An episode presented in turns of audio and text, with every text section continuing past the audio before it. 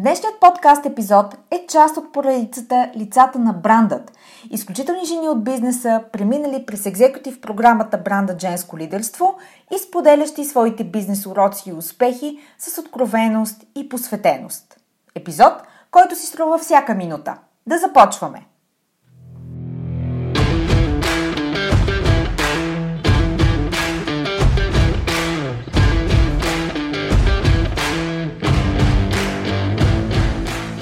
Добре дошли в Women Speak Leadership, подкастът посветен на жените лидери в корпоративния менеджмент и бизнеса. Аз съм Анета Сабова, основател на медийно-консултантска компания Успешни жени. Аз съм екзекутив консултант по темите на женското лидерство, лектор на авторитетни сцени като Dead Women и автор на книгата Жената, която създадох – личният път на женското лидерство – Подкастът е мястото, където ще ви срещна с едни от най-забележителните, авторитетни и утвърдили се в бизнеса жени. Менеджери, собственици и ръководители, лидери, които играят във висша лига всеки ден. Смислени разговори по актуални теми, поднесени през призмата на личната история и уроците по пътя, споделени с менторска откровеност за вас. Слушайте нашите мастер-класове тук в подкаста и станете част от вътрешния кръг от елитни жени професионалисти и лидери на нашето утре. Женската сила в бизнеса е в лидерството, така че да започваме!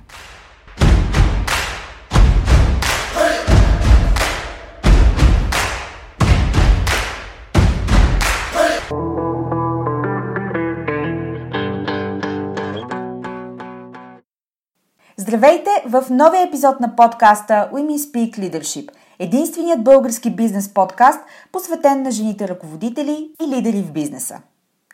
Този епизод се случва в най-правилния момент, в който си давам равносметка за двете десетилетия житейски и професионален опит и мъдростта и свободата, които те дават. Повярвайте ми, няма как да прескочиш тези 20 години. След още 10 ще кажа, че е нямало как да прескоча последните 30 години. Всичко идва с времето си и е в най-правилния момент.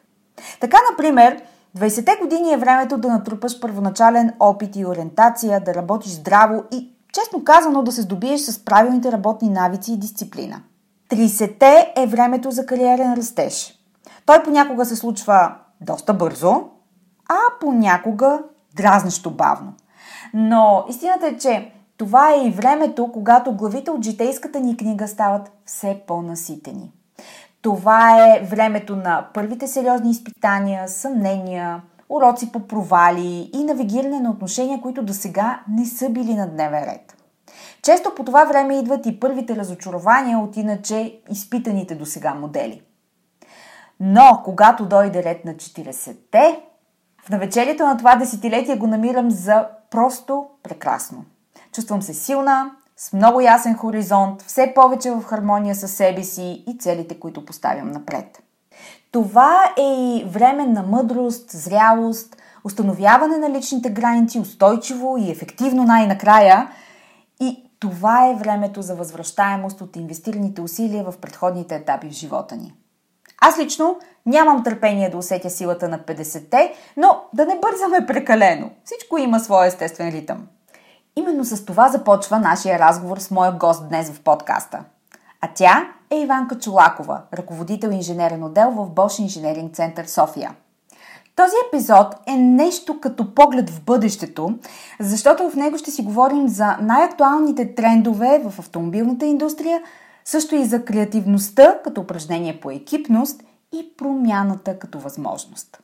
Време е за среща гореща. Да започваме!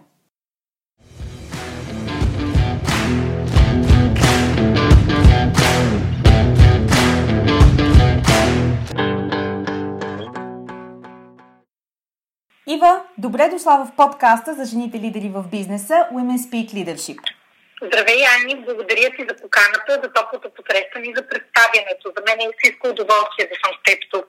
В интрото към нашия разговор споделих колко мъдрост, характер и устойчивост носят 40-те години в живота и кариерната траектория при нас жените, защото аз сега резонирам много с, а, с този период, навлизам в него с пълна сила.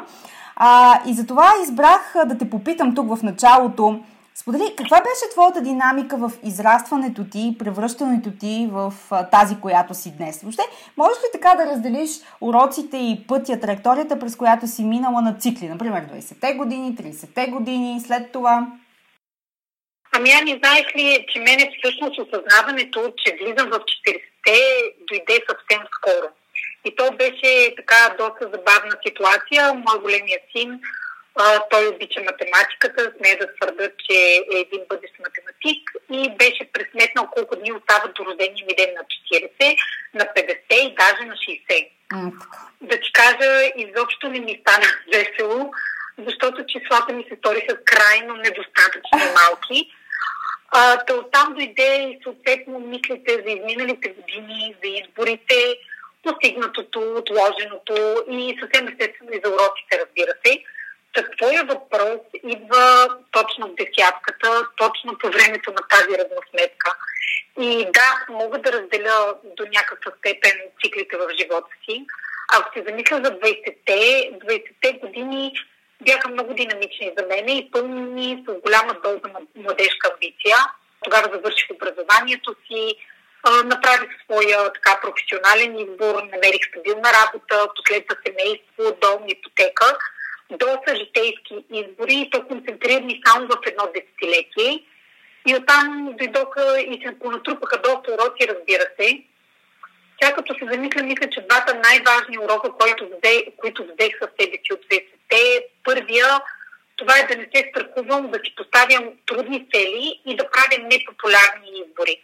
Защото сега от тази позиция, от позиция на времето, си давам сметка, че точно ситуациите, които най-много ме плашиха, изваждаха ме от зоната ми на комфорт, са ми помогнали да уча най-бързо и са ми донесли най-голяма доза увереност. А, втория урок, той за него ми отне малко повече време да го науча. Взех си го в края на 10-те. Урока е, че човек може да има, може да постигне всичко, но не по едно и също време. Научих го трудно, опитвайки се да жонглирам с абсолютно ежедневието си с еднакъв приоритет. И честно казвам, нямаше как да се получи много успешно. Да.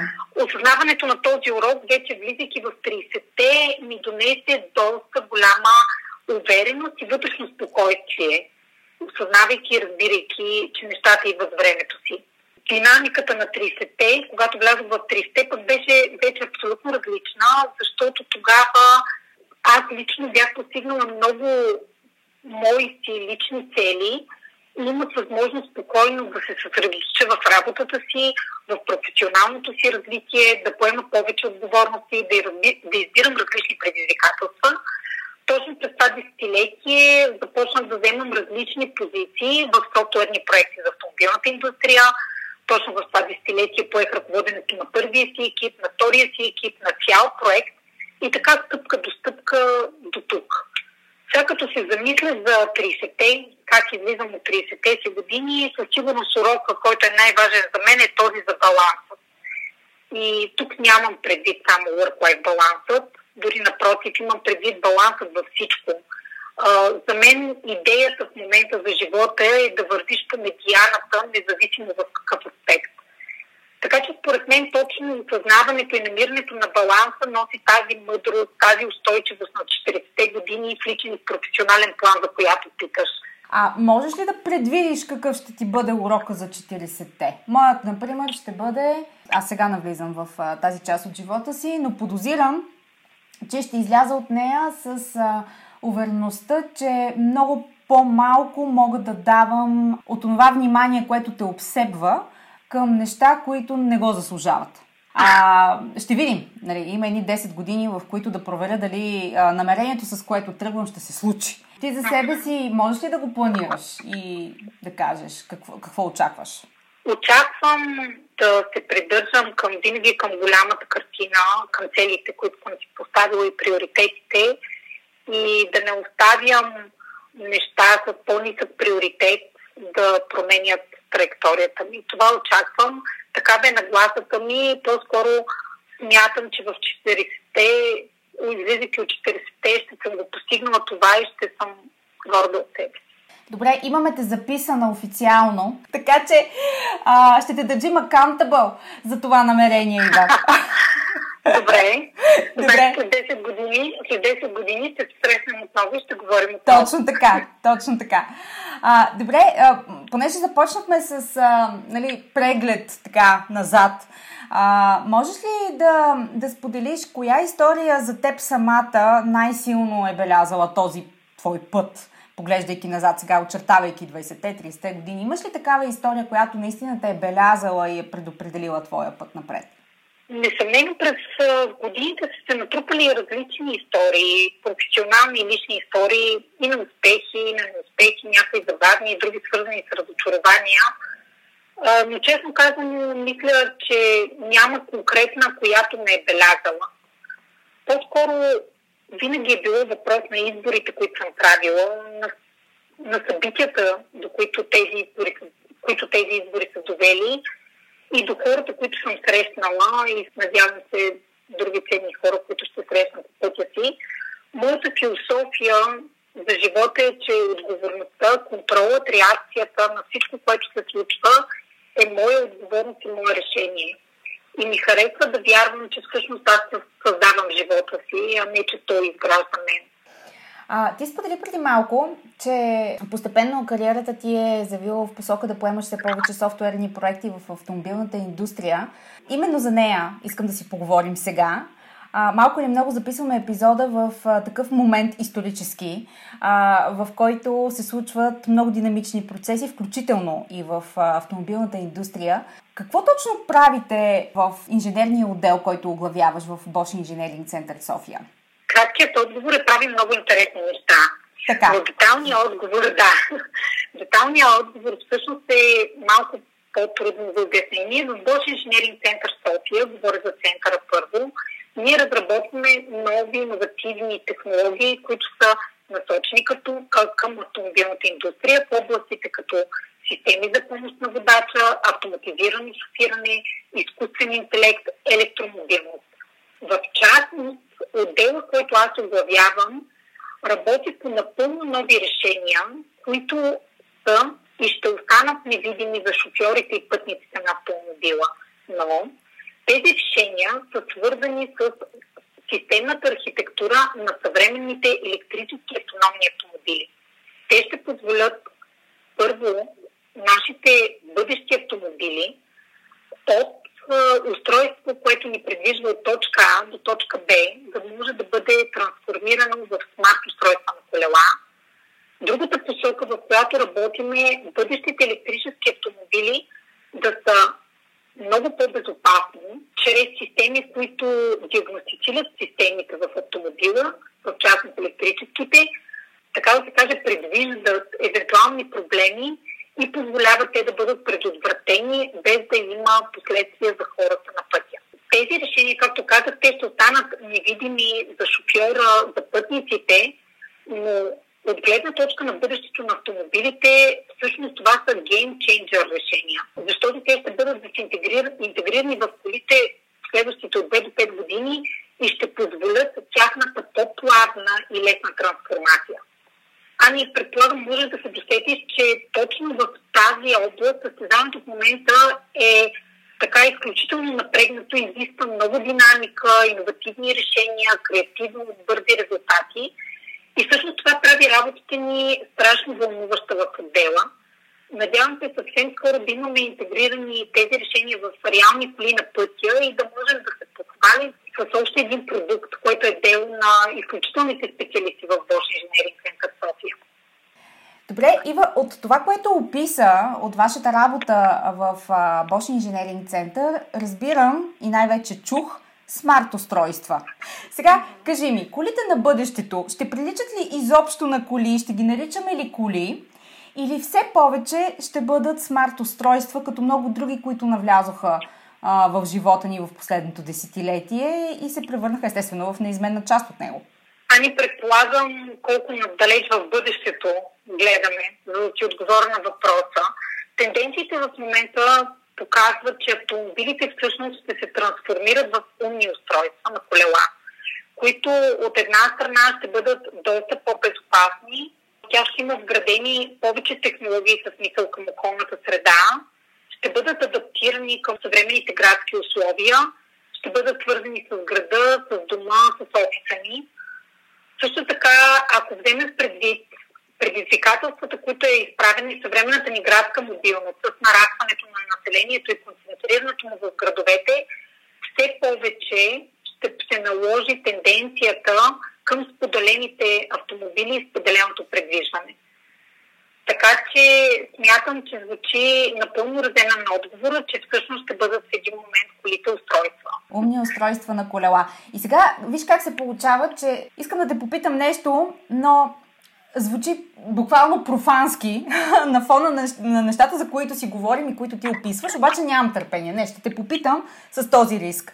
Нали, в масовия комуникационен поток, поне до сега, в бъдеще, вероятно със сигурност няма да бъде така предвид а, тенденциите, за които си говорим с теб, но до сега съществуваше такова нещо като мъжка и женска кола. Изследванията сочат, че в 80% от случаите, когато става въпрос за взимане на решение в една двойка по отношение на покупката на автомобил, силно влияние най-малкото оказва жената в а, тази двойка. И сега, производителите знаят ли това? И, и например, когато а, да кажем, решават, че а, даден модел автомобил ще бъде съответно позициониран, предложен на определена категория пазар, ще бъде семейен автомобил. Се ли съобразяват с а, тази статистика, която цитирах преди малко? Има ли някаква психология в разработването на автомобил, който е семейен, но всъщност трябва да се хареса на жената? Истината е, че при разработването на автомобилите фокусът е върху хората като цяло и полът не е водещ. Основният фокус е нуждите на хората, спецификата на предвижване, сигурността им на пътя и съответно все повече ще взимат предвид през последните години и отговорното отношение към природата. Тоест, в концепцията на различните модели автомобили стои таргетирането на различни потребителски групи, както ти спомена, било то динамични градски хора, семейства с три деца и куче, хора, чието офис го изисква от време на време да бъде на колела, но пола не е водещото. В този ред на мисъл обаче мога да кажа, че жените съвсем естествено влияят тенденциите на автомобилите в ролята си на активни потребители и като шофьори, и като пътници искам и се да използвам този въпрос, за да подчертая нещо друго, което е според мен е доста по-интересно. Всъщност данните имат много важно влияние в развиване на индустрията, бидейки част от инженерните екипи, работещи над новите инженерни решения. Това ми се струва, че все още е малко известен факт и изненадва много хора. Ще ти дам пример. В Bosch инженеринг център София ние имаме над 60 жени инженери, които работят по едни от стратегическите проекти на компанията, насочени и към автономното шофиране, и към електрическите автомобили, и към свързаните автомобили. Ако сте редовен слушател на подкаста Women Speak Leadership и резонирате с темите в него, ще харесате нюзлетъра Leadership Notes. Ако не сте абонирани за него, силно препоръчвам да го направите на линка в бележките към подкаста.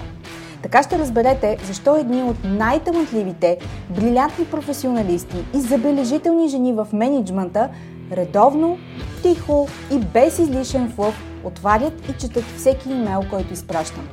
Те имат нужда от смислени разговори, перспектива и различна гледна точка към ежедневните реалности на менеджмента и лидерството.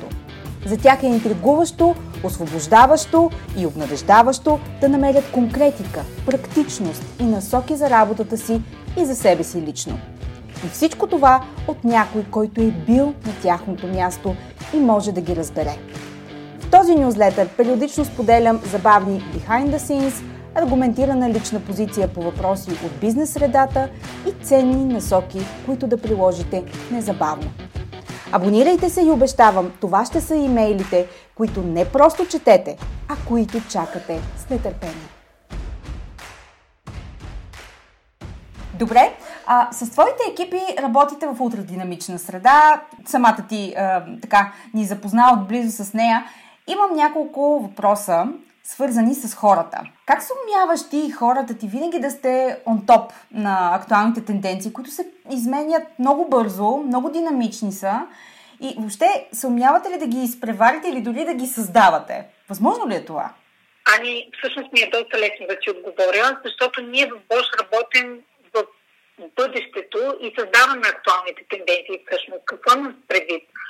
Проектите, по които работим, автомобилите, устройствата, които тестваме в момента, ще бъдат предоставени на потребителите след няколко години. И в този ред на мисли лесно е да изпреварваш тенденциите, когато всъщност ти ги създаваш. А тогава как се създава иновативния заряд? Ще започна с пример в, в моя отдел. Един от екипите в отдела ни е фокусиран само и основно върху Research Advanced Development в колаборация с колеги от Германия. Процесът обикновено стартира от наблюдение на предизвикателствата, които имат клиентите ни, или от наблюдение над промените в бизнеса и очакванията на потребителите към автомобилите в бъдеще. И тогава имаме и идват ситуации, в които някой от колегите инженери казва, имам една идея, хайде да помислим дали може да излезе нещо. После следват брейнсторминг сесии, набелязване на ключови сценарии, изследване на това как тези сценарии могат да бъдат покрити. И това е дълъг процес с доста стъпки и е свързан с усилена екипна и експертна работа. Също така беше компания, която дава възможност на всичките си служители, не само на тези, които са част от такива екипи, да иновират. Това може да се случи последния начин. Имаш лична идея, може да я презентираш пред колегите си, не само на локално ниво, и в другите локации по света, чрез различни вътрешни инициативи на Bosch. И ако в идеята има потенциал, което отново се определя от, от всички колеги в Bosch, тогава компанията ти помага да, си, да се сформира екип, да се осигури време, ресурси, за да бъде развита тази идея. Това като практики е чудесно, но само по себе си не би било достатъчно, ако липсват хората, защото хората са в основата. Технологичният сектор е доста динамичен. Процесите се променят, технологиите се променят, но в основата в иновациите винаги са хората с техните таланти, идеи и мотивация. Затова за нас в Bosch Engineering Center София хората и екипът винаги са на първо място. Стремим се всеки да се чувства на мястото си, трудът му да бъде видим, оценен и да му бъде предоставена възможност да се развива и да разгръща идеите и потенциала си. И аз лично мога да кажа с гордост, че в екипът, от който аз съм част, в нашия отдел, през изминалите две години ние вече имаме три заведени патента за иновации в автомобилната индустрия. Поздравления, Ива! Благодаря. Заслужавате. Това е голямо постижение за целия екип. Много гордо. А, добре, понеже си говорим за хората, а така извън подкаста с теб сме си говорили допълнително за това, че това е фокус за теб. Можеш ли да обобщиш какво според теб изгражда екипите, които са като бойна единица. Нали, мотивирани, устремени, заедно, хора, на които винаги може да се разчита. Какво според теб се иска за изграждането на такъв един екип, при положение, че толкова солидни процеси зависят от силата му? На първо място винаги стоят ценностите на компанията. Те са основата. Защото те задават културата в комуникацията, атмосферата и тона на професионалните ни отношения. В Bosch Engineering Center София семейната среда и усещането, че си част от екип, от семейство, винаги е била една от основните ни ценности. И също така винаги сме се стремяли, освен колеги, ние да бъдем самишленици в една обща кауза и това е бъдещето на автомобилите, по-спокойни, по-сигурни пътища. Следвайки тази ценност, всеки един от нас, влизайки в компанията, той знае, че може да разчита на подкрепата на екипа си при трудности в работа, при трудности в учене на нова технология, дори и при лични проблеми. Също така, освен че ние работим по общи проекти, голяма част от колегите в екипа споделят а, обща страст и технологиите не са само професия, но са и хоби. И това е причина да прекарваме доста време заедно и извън офиса и в Бош, и в екипа, в който аз работя и за който аз съм отговорна, изключително много държим на отворената и прозрачна комуникация, на откритост при вземане на решенията. Аз лично поощрявам колегите в екипа да споделят активно обратна връзка и съм отворена и за критика, и за различна гледна точка. И никога не съм се страхувала или притеснявала да кажа тук ми е трудно да взема решение, имам нужда от друга гледна точка, за да я обмисля. Смятам, че това създава среда, по-отворена среда, в която всеки един от нас чувства възможност да допринесе и има усещането за отговорност както към екипа, така и към проекта, така и към развиване на организацията. Искам а, пак да те върна, защото започнахме в началото на разговора ми си говорихме за тези десетилетия назад във времето, които така фрагментирано си представяме и разделяме живота си и професионалния си път.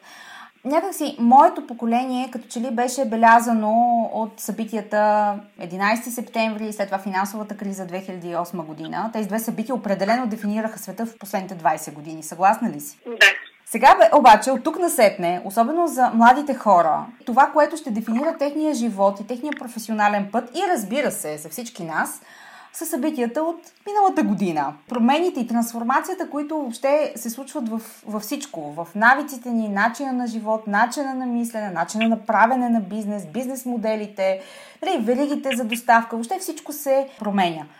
На фона на всичко това, а, в перспектива, можеш ли да отсееш за себе си, коя беше най-трудната промяна, с която се наложи да свикнеш в последните 18 месеца?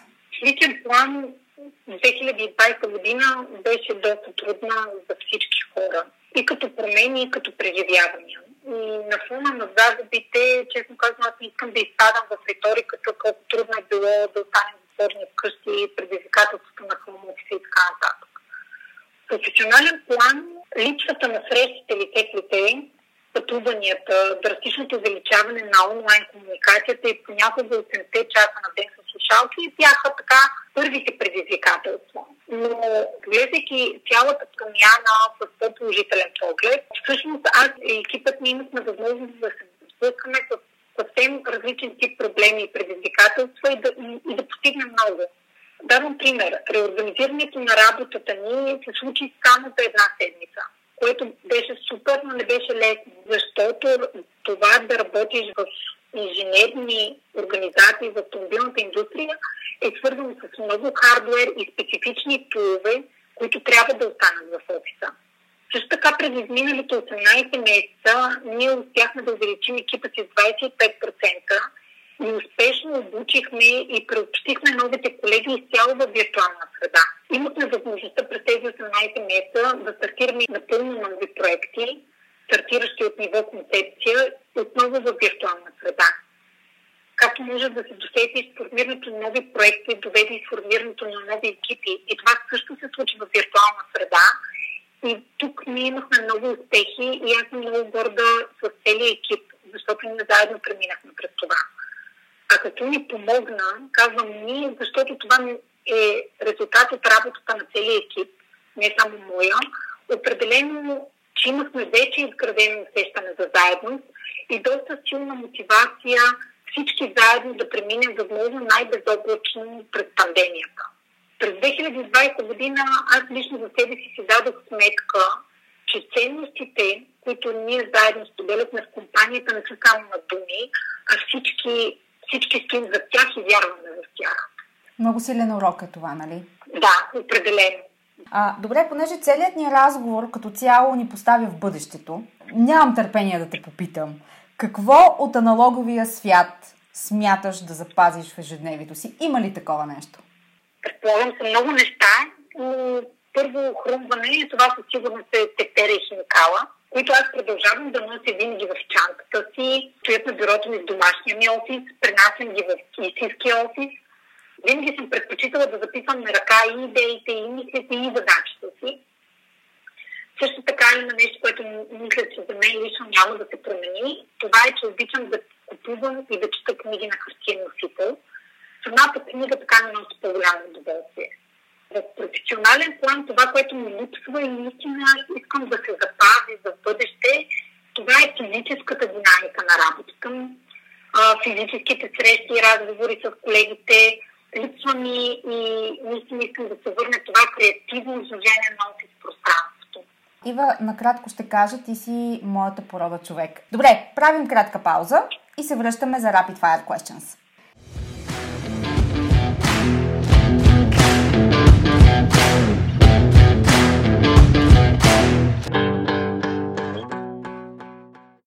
Добре, Ива, придвижваме се към края на нашата среща и е време за Rapid Fire Questions. Готова ли си? Готова.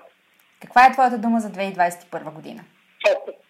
Определено е фокус, фокус върху важните неща и върху голямата картина.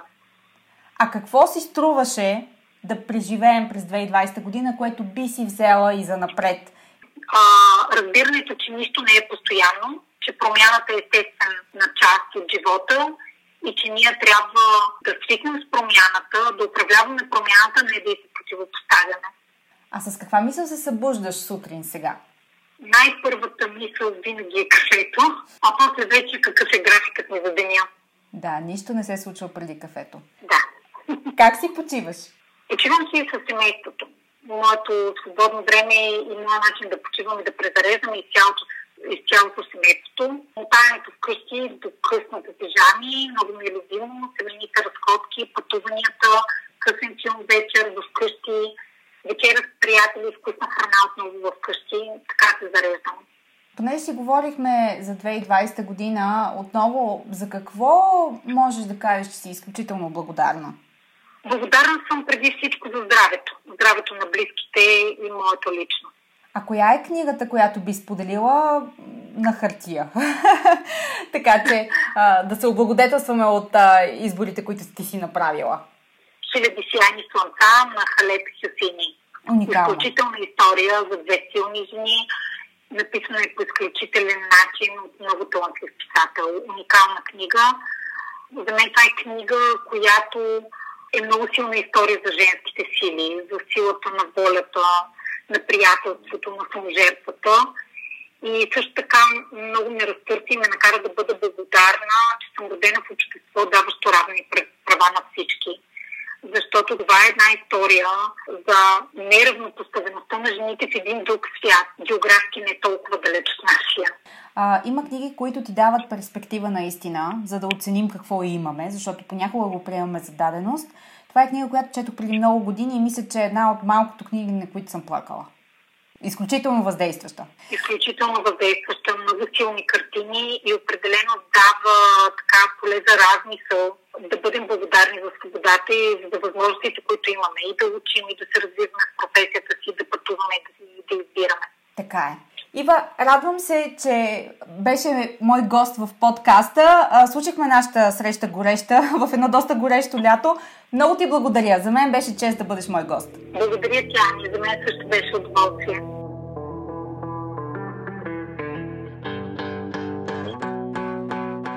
Благодаря ви, че бяхте част от днешния епизод. Подкастът Women Speak Leadership се продуцира и спонсорира от първата в България екзекутив онлайн програма Брандът женско лидерство. Тя е основоположен ресурс за жените в средния менеджмент на компаниите и организациите, като им помага да изградят силно лидерско присъствие и да се позиционират с влияние и авторитет за високи управленски позиции. Повече за жените лидери на 21 век и как да се превърнете в една от тях, можете да разберете като се абонирате за регулярния нюзлетър Leadership Notes и следите личния ми профил в LinkedIn. До нови срещи!